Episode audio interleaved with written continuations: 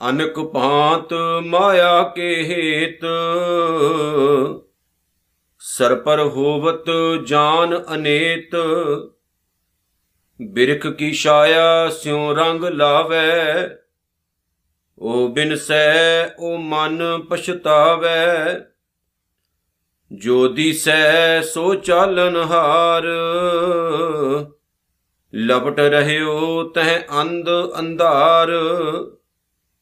ਬਟਾਊ ਸਿਉ ਜੋ ਲਾਵੇ ਨੇਹ, ਤਾਂ ਕਉ ਹਾਥ ਨਾ ਆਵੇ ਕੇ ਮਨ ਹਰ ਕੇ ਨਾਮ ਕੀ ਪ੍ਰੀਤ ਸੁਖਦਾਈ। ਕਰ ਕਿਰਪਾ ਨਾਨਕ ਆਪ ਲੈ ਲਾਈ। ਮਨ, ਹਰ ਕੇ ਨਾਮ ਕੀ ਪ੍ਰੀਤ ਸੁਖਦਾਈ ਕਰ ਕਿਰਪਾ ਨਾਨਕ, ਆਪ ਲੈ ਲਾਈ। ਤਨ ਤਨ ਸਤਿਗੁਰੂ, ਸ੍ਰੀ ਗੁਰੂ ਗ੍ਰੰਥ ਸਾਹਿਬ ਜੀ ਦੇ ਪਾਵਨ ਚਰਨਾਂ ਦਾ ਓਟ ਆਸਰਾ ਰੱਖ ਕੇ ਆਓ ਸਤਕਾਰ, ਪ੍ਰੇਮ ਨਾਲ ਸਤਿਗੁਰੂ ਦੇ ਪਿਆਰ ਵਿੱਚ ਭਿੱਜ ਕੇ ਆਖੀਏ ਜੀ, ਵਾਹਿਗੁਰੂ ਜੀ ਕਾ ਖਾਲਸਾ, ਵਾਹਿਗੁਰੂ ਜੀ ਕੀ ਫਤਿਹ। ਗੁਰੂ ਨਾਨਕ ਸਾਹਿਬ ਸੱਚੇ ਪਾਤਸ਼ਾਹ ਜੀ ਦੀ ਪੰਜਵੀਂ ਜੋਤ, ਜਿਹਦੇ ਬਾਰੇ ਭੱਟ ਸਹਿਬਾਨਾਂ ਨੇ ਬੜਾ ਸੋਹਣਾ ਲਿਖਿਆ ਹੈ, ਜੋਤ ਰੂਪ ਹਰ ਆਪ ਗੁਰੂ ਨਾਨਕ ਕਹਾਇਓ। ਤਾਂ ਤੇ ਅੰਗਦ ਭਇਓ, ਤਤ ਸਿਓ ਤਤ ਮਿਲਾਇਓ, ਅੰਗਦ ਕਿਰਪਾ ਧਾਰ, ਅਮਰ ਸਤਿਗੁਰ ਥਿਰ ਕੀਓ, ਅਮਰਦਾਸ ਅੰਮ੍ਰਿਤ ਛਤਰ ਗੁਰ ਨਾਮੇ ਦਿਓ। ਗੁਰੂ ਰਾਮਦਾਸ ਦਰਸ਼ਨ ਪਰਸ ਕਹਿ ਮਥੁਰਾ ਅੰਮ੍ਰਿਤ ਬੈਨ, ਮੂਰਤ ਪੰਚ ਪ੍ਰਮਾਣ ਪੁਰਖ ਗੁਰ ਅਰਜਨ ਪਿਖੋ ਨੈਣ। ਗੁਰੂ ਅਰਜਨ ਸਾਹਿਬ ਸੱਚੇ ਪਾਤਸ਼ਾਹ ਜੀ ਜਿਹੜੇ ਪੰਜਵੀਂ ਜਗ੍ਹਾ ਤੇ ਧੰਨ ਗੁਰੂ ਨਾਨਕ ਸਾਹਿਬ ਸੱਚੇ ਪਾਤਸ਼ਾਹ ਜੀ ਦੀ ਗੱਦੀ ਦੇ ਵਾਰਸ ਬਣੇ। ਸੁਖਮਨੀ ਸਾਹਿਬ ਦੀ ਪਿਆਰੀ ਪਾਵਨ ਬਾਣੀ ਜਿਹੜੀ ਗੁਰੂ ਅਰਜਨ ਸਾਹਿਬ ਜੀ ਦੇ ਪਾਵਨ ਮੁਖਾਰਬਿੰਦ ਤੋਂ ਉਚਾਰਨ ਹੋਈ ਹੈ। ਪੰਜਵੀਂ ਅਸ਼ਟਪਦੀ ਦੀ ਤੀਸਰੀ ਪੌੜੀ ਦੇ ਵਿੱਚ ਗੁਰੂ ਅਰਜਨ ਸਾਹਿਬ ਸੱਚੇ ਪਾਤਸ਼ਾਹ ਜੀ ਨੇ ਪਿਆਰ ਦੀ ਗੱਲ ਕੀਤੀ ਹੈ, ਪ੍ਰੀਤ ਦੀ ਗੱਲ ਕੀਤੀ ਹੈ, ਮਨ ਹਰ ਕੇ ਨਾਮ ਕੀ ਪ੍ਰੀਤ ਸੁਖਦਾਈ। ਉਥੇ ਸਮਝਾਇਆ ਕਿ ਮਨਾ ਪਰਮਾਤਮਾ ਦੇ ਨਾਮ ਨਾਲ ਪਿਆਰ ਪਾਉਣਾ ਇਹੀ ਸੁਖ ਦੇਣ ਵਾਲਾ ਹੈ। ਜਿਹੜਾ ਬੰਦਾ ਨਾ ਪਰਮਾਤਮਾ ਨੂੰ ਪਿਆਰ ਕਰਦਾ ਹੈ ਤੇ ਬਾਕੀ ਸੰਸਾਰ ਦੇ ਪਿਆਰ ਨੂੰ ਜਾਂ ਦੁਨੀਆ ਦੀਆਂ ਜਿਹੜੀਆਂ ਪ੍ਰੀਤਾਂ ਨੇ ਉਹਨਾਂ ਨੂੰ ਝੂਠ ਜਾਣ ਕੇ ਚੱਲਦਾ ਹੈ, ਆਪਣੇ ਫਰਜ਼ ਨਿਭਾਉਂਦਾ ਹੈ, ਲੇਕਿਨ ਸਦੀਵੀ ਪਿਆਰ ਉਹ ਪਰਮਾਤਮਾ ਨਾਲ, ਵਾਹਿਗੁਰੂ ਨਾਲ ਪਾਉਂਦਾ ਹੈ ਤੇ ਗੁਰੂ ਅਰਜਨ ਸਾਹਿਬ ਸੱਚੇ ਪਾਤਸ਼ਾਹ ਜੀ ਕਹਿੰਦੇ ਉਹ ਬਹੁਤ ਸੁਖੀ ਰਹਿੰਦਾ ਹੈ। ਉਹਦਾ ਜਿਹੜਾ ਸੁੱਖ ਹੈ ਨਾ, ਉਹ ਖਤਮ ਨਹੀਂ ਹੁੰਦਾ ਹਮੇਸ਼ਾ ਸੁਖੀ ਆਪਣੇ ਆਪ ਨੂੰ ਪ੍ਰਤੀਤ ਕਰਦਾ ਹੈ। ਬਾਕੀ ਗੁਰੂ ਅਰਜਨ ਸਾਹਿਬ ਸੱਚੇ ਪਾਤਸ਼ਾਹ ਜੀ ਨੇ ਜਿਹੜੀ ਇਹਦੇ ਵਿੱਚ ਗੱਲ ਕਹੀ ਹੈ, ਕਮਾਲ ਦੀ, ਉਹ ਇਹ ਹੈ ਕਿ ਅਸੀਂ ਨਾ ਜਿਵੇਂ ਗੁਰੂ ਅਰਜਨ ਸਾਹਿਬ ਨੇ ਦੇ ਵਿੱਚ ਆਖਿਆ ਵੀ ਅਸੀਂ ਰਾਈਆਂ ਨਾਲ ਪਿਆਰ ਪਾ ਬੈਨੇ ਕੋਈ ਬੰਦਾ ਰਾਈਆਂ ਦੇ ਨਾਲ ਪਿਆਰ ਪਾ ਲਵੇ ਰਾਈ ਨਾਲ ਪਿਆਰ ਪਾ ਲਵੇ, ਮੁਸਾਫਰ ਨਾਲ ਪਿਆਰ ਪਾ ਲਵੇ ਤੇ ਉਹਦਾ ਪਿਆਰ ਨੇਪਰੇ ਨਹੀਂ ਚੜਦਾ ਹੈ। ਆਖਰਕਾਰ ਉਸ ਬੰਦੇ ਨੂੰ ਪਛਤਾਵਾ ਹੀ ਪੱਲੇ ਪੈਂਦਾ ਹੈ। ਗੁਰੂ ਅਰਜਨ ਸਾਹਿਬ ਸੱਚੇ ਪਾਤਸ਼ਾਹ ਜੀ ਨੇ ਸ਼ੁਰੂਆਤ ਵਿੱਚ ਆਖਿਆ, ਅਨੇਕ ਭਾਂਤ ਮਾਇਆ ਕੇ ਹੀਤ, ਮਾਇਆ ਦਾ ਜਿਹੜਾ ਪਿਆਰ ਹੈ ਨਾ ਉਹ ਕਈ ਤਰ੍ਹਾਂ ਦਾ ਹੈ। ਮਾਇਆ, ਆ ਸੰਸਾਰ ਜਿਹੜਾ ਸਾਰਾ ਮਾਇਆ ਹੀ ਹੈ। ਹੁਣ ਮੈਂ ਇਹ ਵੀ ਥੋੜਾ ਜਿਹਾ ਨਾਲ ਦੱਸ ਦਵਾਂ, ਅਸੀਂ ਇਹਦੇ ਤੋਂ ਭੱਜਣਾ ਨਹੀਂ ਹੈ। ਕੇਵਲ ਗੁਰੂ ਅਰਜਨ ਸਾਹਿਬ ਜੀ ਨੇ ਇਹ ਸਮਝਾਇਆ ਕਿ ਮਾਇਆ ਵੀ ਮੋਹਣੀ ਅਕਾਲ ਪੁਰਖ ਵਾਹਿਗੁਰੂ ਨੇ ਹੀ ਕੀਤੀ ਮਾਇਆ ਤਾਂ ਮੋਹਣੀ ਤਿਨੇ ਕੀਤੀ। ਉਸ ਅਕਾਲ ਪੁਰਖ ਵਾਹਿਗੁਰੂ ਨੇ ਹੀ ਪੈਦਾ ਕੀਤੀ ਹੈ। ਇਹ ਮੋਹ ਵੀ ਉਹਨੇ ਹੀ ਪੈਦਾ ਕੀਤਾ ਹੈ, ਸੰਸਾਰ ਵੀ ਉਹਨੇ ਹੀ ਬਣਾਇਆ ਤੇ ਉਹਨੇ ਹੀ ਸਾਰੇ ਰਿਸ਼ਤੇ ਨਾਤੇ ਪੈਦਾ ਕੀਤੇ ਨੇ। ਜੇ ਦੇਖੋ, ਜੇ ਮੋਹ ਨਾ ਹੋਵੇ ਤੇ ਮਾਂ ਆਪਣੇ ਬੱਚੇ ਨੂੰ ਪਾਲ ਨਹੀਂ ਸਕਦੀ। ਜੇ ਮਾਂ ਆਪਣੇ ਇੱਕ ਬੱਚੇ ਨੂੰ ਪਾਲਦੀ ਹੈ, ਉਹਦੇ ਵਿੱਚ ਉਹਦਾ ਮੋਹ ਹੁੰਦਾ ਹੈ, ਮਮਤਾ ਹੁੰਦੀ ਹੈ। ਬਗੈਰ ਮੋਹ ਤੇ ਮਮਤਾ ਤੋਂ ਇਹ ਰਿਸ਼ਤੇ ਨਿਭਦੇ ਨਹੀਂ।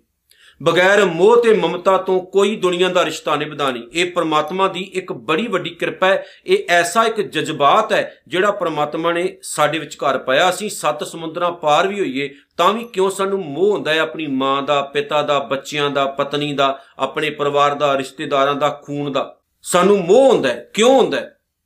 ਕਿਤੇ ਨਾ ਕਿਤੇ ਇਹ ਜਿਹੜਾ ਮੋਹ ਹੈ, ਉਹ ਸਾਨੂੰ ਆਪਣੇ ਰਿਸ਼ਤੇਦਾਰਾਂ ਨਾਲ, ਆਪਣੇ ਖੂਨ ਨਾਲ ਕਨੈਕਟ ਕਰਕੇ ਰੱਖਦਾ ਹੈ।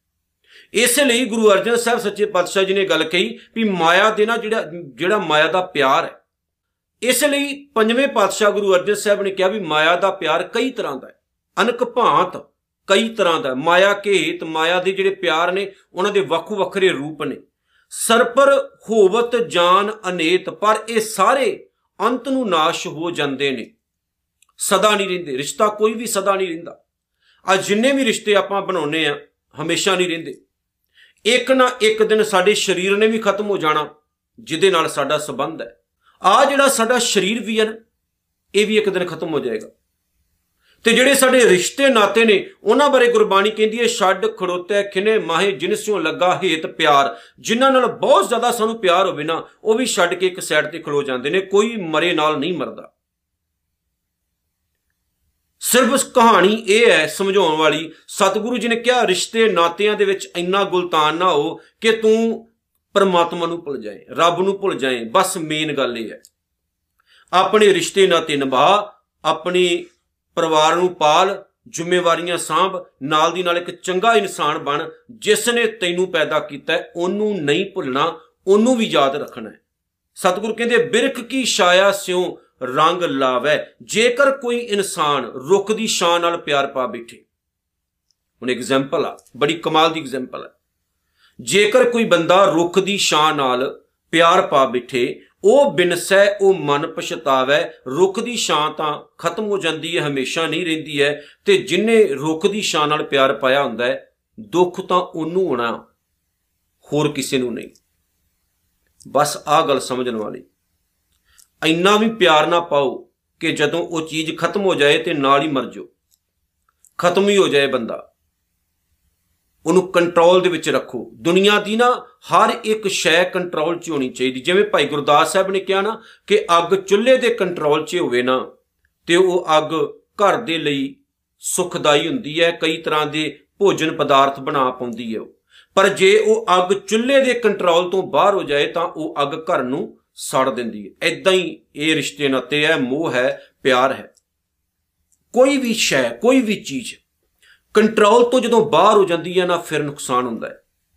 ਪਿਓ ਬੜੇ ਪਿਆਰ ਨਾਲ ਆਪਣੀ ਧੀ ਨੂੰ ਪਾਲਦਾ ਉਹਨੂੰ ਚੰਗੇ ਸੰਸਕਾਰ ਵੀ ਦਿੰਦਾ ਹੈ, ਚੰਗੇ ਸਕੂਲ ਦੇ ਵਿੱਚ ਵੀ ਪੜਾਉਂਦਾ ਹੈ ਤੇ ਧੀ ਦੇ ਸਿਰ ਦੇ ਉੱਤੇ ਹੱਥ ਰੱਖ ਕੇ ਉਹਨੂੰ ਬਹੁਤ ਪਿਆਰ ਕਰਦਾ ਤੇ ਮਾਣ ਨਾਲ ਕਹਿੰਦਾ ਇਹ ਮੇਰੀ ਪੱਗ ਹੈ, ਇਹ ਮੇਰੀ ਦਸਤਾਰ ਹੈ ਮੇਰੀ ਇੱਜ਼ਤ ਹੈ। ਇੱਜ਼ਤ ਵੀ ਹੁੰਦੀ, ਕੋਈ ਸ਼ੱਕ ਨਹੀਂ। ਸੀਨੇ ਨਾਲ ਲਾ ਕੇ ਕਹਿੰਦਾ ਵੀ ਇਹ ਮੇਰੀ ਜਾਨ ਹੈ। ਪਰ ਜੇਕਰ ਉਹੀ ਜਾਨ ਇੱਕ ਦਿਨ ਪਿਓ ਦੀ ਪੱਗ ਨੂੰ ਕਲੰਕਿਤ ਕਰ ਦਏ, ਤਾਂ ਫਿਰ? ਜੇ ਕੰਟਰੋਲ ਤੋਂ ਬਾਹਰ ਹੋ ਜਾਏ, ਪਿਆਰ ਕੰਟਰੋਲ ਤੋਂ ਬਾਹਰ ਹੋ ਜਾਏ, ਤਾਂ ਫਿਰ? ਬਹੁਤ ਵਾਰ ਆਪਾਂ ਰਿਸ਼ਤੇ ਦੇਖੇ ਨਾ ਇਦਾਂ ਦੇ। ਜੇਕਰ ਕੁਝ ਰਿਸ਼ਤੇ ਨਾਤੇ ਇਦਾਂ ਦੇ ਪੈਦਾ ਹੋ ਜਾਣ, ਜਿਹੜੇ ਬਾਅਦ 'ਚ ਭੁੱਲ ਜਾਣ, ਸਾਰਾ ਕੁਝ ਹੀ ਕੰਟਰੋਲ ਤੋਂ ਬਾਹਰ ਹੋ ਜਾਣ, ਤਾਂ ਉਹ ਵੀ ਘਰ ਦੇ ਲਈ ਦੁਖਦਾਈ ਹੁੰਦੇ ਨੇ। ਸੁਖਦਾਈ ਨਹੀਂ। ਬਾਬਾ ਰਵਦਾਸ ਸਾਹਿਬ ਨੇ ਪ੍ਰੀਤ ਦੀ ਗੱਲ ਕੀਤੀ ਆਪਣੀ ਪਾਉਣ ਬਾਣੀ ਦੇ ਵਿੱਚ। ਜਦੋਂ ਉਹਨਾਂ ਨੇ ਪਿਆਰ ਦੀ ਗੱਲ ਆਖੀ ਨਾ, ਕਹਿੰਦੇ, ਸਾਚੀ ਪ੍ਰੀਤ ਹਮ ਤੁਮਸਿਓ ਜੋਰੀ ਤੁਮਸਿਓ ਜੋਰ ਅਵਰ ਸੰਗ ਤੋਰੀ। ਮੈਂ ਤੇਰੇ ਨਾਲ ਇੰਨਾ ਕੋ ਪਿਆਰ ਪਾਇਆ, ਤੇਰੇ ਨਾਲ ਪਿਆਰ ਪਾਉਣ ਤੋਂ ਬਾਅਦ ਮੈਨੂੰ ਦੁਨੀਆ ਸੁੱਝਦੀ ਨਹੀਂ। ਮੈਨੂੰ ਕੋਈ ਯਾਦ ਨਹੀਂ ਆਉਂਦਾ। ਰਿਸ਼ਤੇ ਨਾਤੇ ਵੀ ਕੰਟਰੋਲ ਵਿੱਚ ਹੋਣ ਨਾ, ਹਰ ਇੱਕ ਰਿਸ਼ਤਾ ਕੰਟਰੋਲ ਵਿੱਚ ਹੋਵੇ ਨਾ, ਤੇ ਉਹ ਵੀ ਸੁੱਖ ਦਿੰਦਾ ਹੈ। ਪਰ ਜਦੋਂ ਉਹ ਵੀ ਕੰਟਰੋਲ ਤੋਂ ਬਾਹਰ ਹੋ ਜਾਏ ਨਾ ਤਾਂ ਭਲਿਓ ਫਿਰ ਉਹ ਦੁੱਖ ਹੀ ਦਿੰਦਾ ਹੈ। ਇੰਨੇ ਕੋ ਦੁੱਖ ਦਿੰਦਾ ਵੀ ਉਹ ਬਾਅਦ ਵਿੱਚ ਨਾ ਦੁੱਖ ਇਨਸਾਨ ਨੂੰ ਝੱਲਣੇ ਔਖੇ ਹੋ ਜਾਂਦੇ ਨੇ ਤੇ ਬੰਦਾ ਕਈ ਵਾਰੀ ਕਮਲਾ ਹੀ ਹੋ। ਜਾਂਦਾ ਕਈ ਵਾਰ ਆਪਣਾ, ਆਪਣੇ ਬੱਚਿਆਂ ਨਾਲ ਬਹੁਤ ਪਿਆਰ ਪਾ ਲੈਂਦੇ ਆ ਪਰ ਬੱਚੇ ਜਦੋਂ ਸਾਨੂੰ ਛੱਡ ਕੇ ਚਲੇ ਜਾਣ, ਉਹਨਾਂ ਨੂੰ ਕੁਝ ਹੋਰ ਪਸੰਦ ਆ ਜਾਏ, ਕੋਈ ਹੋਰ ਚਿਹਰਾ ਚਗਲ ਚੰਗਾ ਲੱਗਣ ਲੱਗ ਪਏ, ਸਭ ਭਾਵੇਂ ਸਾਡੀ ਧੀ ਹੋਵੇ, ਸਾਡਾ ਪੁੱਤ ਹੋਵੇ, ਜੇ ਉਹ ਸਾਨੂੰ ਛੱਡ ਕੇ ਚਲੇ ਜਾਣਾ ਤਾਂ ਕਈ ਵਾਰ ਅਸੀਂ ਕਮਲੇ ਹੋ ਜਾਂਦੇ ਇਥੋਂ ਤੱਕ ਕਿ ਕਈ ਵਾਰ ਅਸੀਂ ਆਪਣੇ ਬੱਚਿਆਂ ਨੂੰ, ਚਾਹੇ ਧੀ, ਚਾਹੇ ਪੁੱਤ, ਮਾਰਨ ਤੇ ਵੀ ਚਲੇ ਜਾਂਦੇ ਆ ਕਤਲ ਵੀ ਕਰ ਦਿੰਨੇ ਆ ਵੀ ਉਹ ਸਾਡੇ ਕੰਟਰੋਲ ਤੋਂ ਬਾਹਰ ਕਿਉਂ ਹੋ ਗਏ। ਸਤਿਗੁਰੂ ਜੀ ਨੇ ਇਸ ਲਈ ਆਖਿਆ, ਭਾਈ, ਜਿਹੜਾ ਰੁੱਖ ਹੈ, ਉਹਦੀ ਸ਼ਾਨ ਨਾਲ ਪਿਆਰ ਪਾਉਣ ਤੋਂ ਪਹਿਲਾਂ ਸੋਚਿਓ, ਕਿਉਂਕਿ ਰੁੱਖ ਦੀ ਸ਼ਾਨ ਇਹ ਤਾਂ ਖਤਮ ਹੋ ਜਾਣਾ ਹੈ, ਪਰ ਨੁਕਸਾਨ ਤੁਹਾਡਾ ਹੋਣਾ ਹੈ। ਇਸ ਲਈ ਪਿਆਰ ਅਕਾਲ ਪੁਰਖ ਵਾਹਿਗੁਰੂ ਨਾਲ ਪਾ ਕੇ ਰੱਖੋ। ਆ ਜਿਹੜੇ ਰਿਸ਼ਤੇ ਨਾਤੇ ਨੇ, ਇਹਨਾਂ ਦੇ ਬਾਰੇ ਸਤਿਗੁਰੂ ਜੀ ਕਹਿੰਦੇ ਨੇ, ਕੋਈ ਜਾਣੈ ਕਵਣ ਇਹਾਂ ਜਗਮੀਤ ਜਿਸ ਹੋਏ ਕਿਰਪਾਲ ਸੋਈ ਬਿਦ ਬੂਝੈ, ਤਾਂ ਕੀ ਨਿਰਮਲ ਰੀਤ। ਹੁਣ ਸਤਿਗੁਰੂ ਜੀ ਇੱਕ ਜਗ੍ਹਾ ਤੇ ਕਹਿੰਦੇ, ਕਾ ਕੀ ਮਾਈ, ਕਾਂ ਕੋ ਬਾਪ, ਨਾਮ ਤਰੀਕ ਝੂਠੇ ਸਭ ਸਾਖ ਸਤਿਗੁਰੂ ਕਹਿੰਦੇ ਨੇ, ਨਾਮ ਦੇ ਸਾਖ ਹੈ, ਪਰ ਯਾਦ ਰੱਖਿਓ, ਇਹਨਾਂ ਨੂੰ ਨਿਭਾਉਣਾ ਵੀ ਐ ਸੀ। ਕਤੰਚ ਮਾਤਾ, ਕਤੰਚ ਪਿਤਾ। ਵੇਖਿਆ ਜਾਵੇ ਤਾਂ ਕੋਈ ਵੀ ਨਹੀਂ। ਪਰ ਵੇਖਿਆ ਜਾਵੇ ਤਾਂ ਸਭ ਕੁਝ ਨਿਭਾਉਣਾ ਵੀ ਪੈਂਦਾ ਹੈ।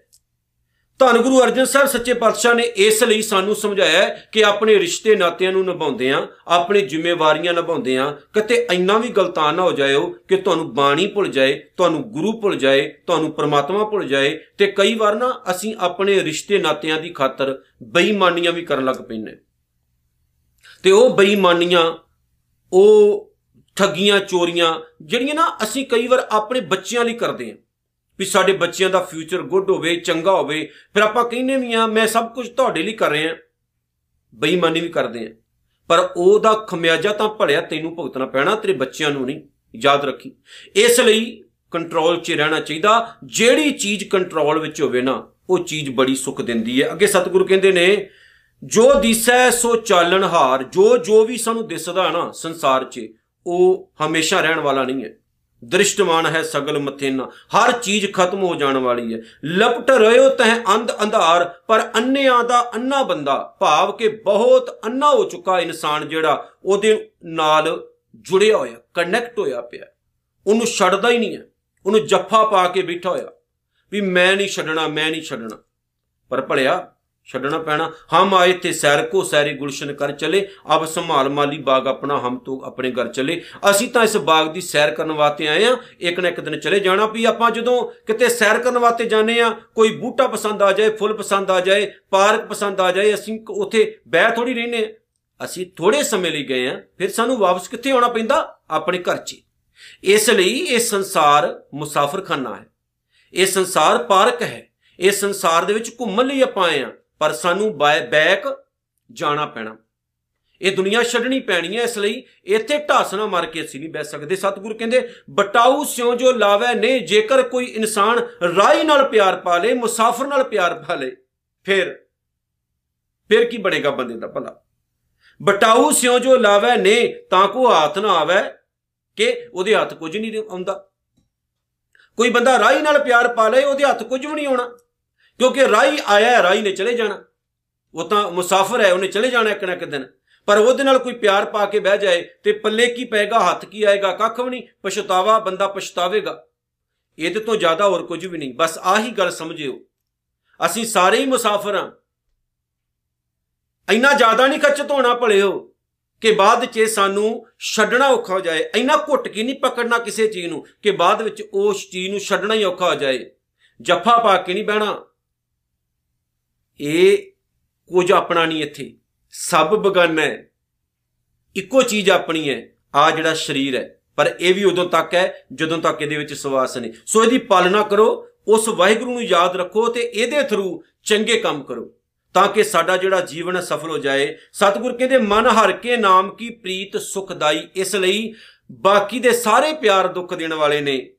ਜਦੋਂ ਸਾਡੇ ਕੋਲ ਰਿਸ਼ਤੇ ਹੁੰਦੇ ਨੇ, ਉਹਨਾਂ ਦਾ ਪਿਆਰ ਹੁੰਦਾ ਹੈ, ਸਾਨੂੰ ਬੜਾ ਚੰਗਾ ਲੱਗਦਾ ਹੈ, ਬੜਾ ਸਕੂਨ ਆਉਂਦਾ ਹੈ। ਪਰ ਜਦੋਂ ਉਹ ਦੂਰ ਹੋ ਜਾਂਦੇ ਨੇ ਤਾਂ ਆਪਾਂ ਦੁਖੀ ਹੋ ਜਾਂਦੇ ਬੜਾ ਔਖਾ ਜਿਹਾ ਲੱਗਦਾ ਹੈ ਸਾਨੂੰ। ਜਦੋਂ ਉਹ ਰਿਸ਼ਤੇ ਨਾਤੇ ਸਾਡਾ ਪਿਆਰ ਸਾਡੇ ਕੋਲ ਹੋਵੇ, ਬੜਾ ਚੰਗਾ ਲੱਗਦਾ ਹੈ। ਪਰ ਜਦੋਂ ਉਹ ਦੂਰ ਹੋ ਜਾਏ ਤੇ ਫਿਰ ਤੜਫਣੀ ਮਿੱਟੀ ਲੱਗ ਜਾਂਦੀ ਹੈ ਸਾਨੂੰ। ਇਸ ਲਈ ਕੇਵਲ ਪਿਆਰ ਉਸ ਮਾਲਕ, ਉਸ ਅਕਾਲ ਪੁਰਖ ਵਾਹਿਗੁਰੂ ਨਾਲ ਪਾਈਏ, ਜਿਹਦਾ ਪਿਆਰ ਹਮੇਸ਼ਾ ਰਹਿਣ ਵਾਲਾ ਹੈ। ਇਸ ਲਈ ਗੁਰਬਾਣੀ ਵਿੱਚ ਆਖਿਆ ਗਿਆ, ਬੋਲੇ ਸ਼ੇਖ ਫਰੀਦ ਪਿਆਰੇ ਅੱਲਾ ਲੱਗੇ।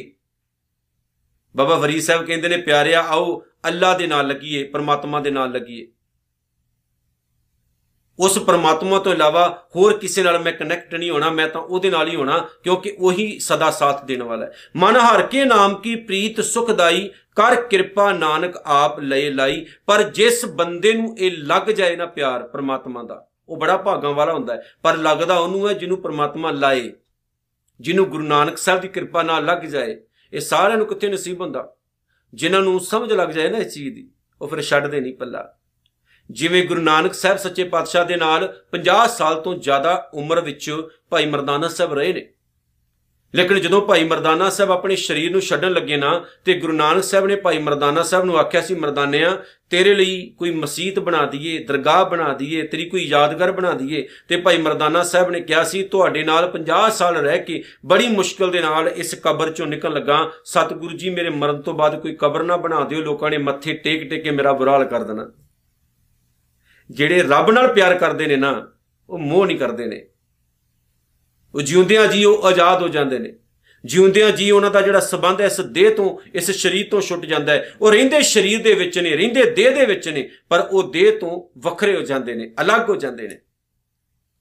ਪਿਆਰ ਕਰਨਾ ਤੇ ਐਸਾ ਕਰੋ ਕਿ ਜਿਉਂਦਿਆਂ ਜੀ ਵੀ ਉਹਦੇ ਨਾਲ ਜੁੜ ਕੇ ਰਹੀਏ ਤੇ ਮਰਨ ਤੋਂ ਬਾਅਦ ਵੀ ਸਾਡਾ ਸਬੰਧ ਉਹਦੇ ਨਾਲ ਜੁੜਿਆ ਰਵੇ। ਜਿਵੇਂ ਬਾਬਾ ਬੁੱਢਾ ਸਾਹਿਬ ਹੈ, ਦੇਖੋ 12 ਸਾਲ ਦੀ ਉਮਰ ਵਿੱਚ ਬਾਬਾ ਬੁੱਢਾ ਸਾਹਿਬ ਦਾ ਸਬੰਧ ਗੁਰੂ ਨਾਨਕ ਸਾਹਿਬ ਨਾਲ ਜੁੜਿਆ। ਤੇ ਆਖਰੀ ਸਵਾਸਾਂ ਤੱਕ ਗੁਰੂ ਨਾਲ ਜੁੜੇ ਰਹੇ। ਜਿਸ ਦਿਨ ਉਹ ਆਪਣਾ ਸਰੀਰ ਛੱਡਦੇ ਨੇ, ਉਸ ਦਿਨ ਵੀ ਉਹ ਗੁਰੂ ਹਰਗੋਬਿੰਦ ਸਾਹਿਬ, ਗੁਰੂ ਨਾਨਕ ਸਾਹਿਬ ਦੀ 6ਵੀਂ ਗੱਦੀ ਦੇ ਵਾਰਿਸ ਗੁਰੂ ਹਰਗੋਬਿੰਦ ਸਾਹਿਬ ਦੀ ਗੋਦ ਵਿੱਚ ਆਪਣਾ ਸਰੀਰ ਤਿਆਗਦੇ ਨੇ। ਉਹਨਾਂ ਦਾ ਸੰਸਕਾਰ ਗੁਰੂ ਹਰਗੋਬਿੰਦ ਸਾਹਿਬ ਆਪਣੀ ਹੱਥੀਂ ਕਰਦੇ ਨੇ। ਐਦਾਂ ਦਾ ਪਿਆਰ ਕਰੀਏ।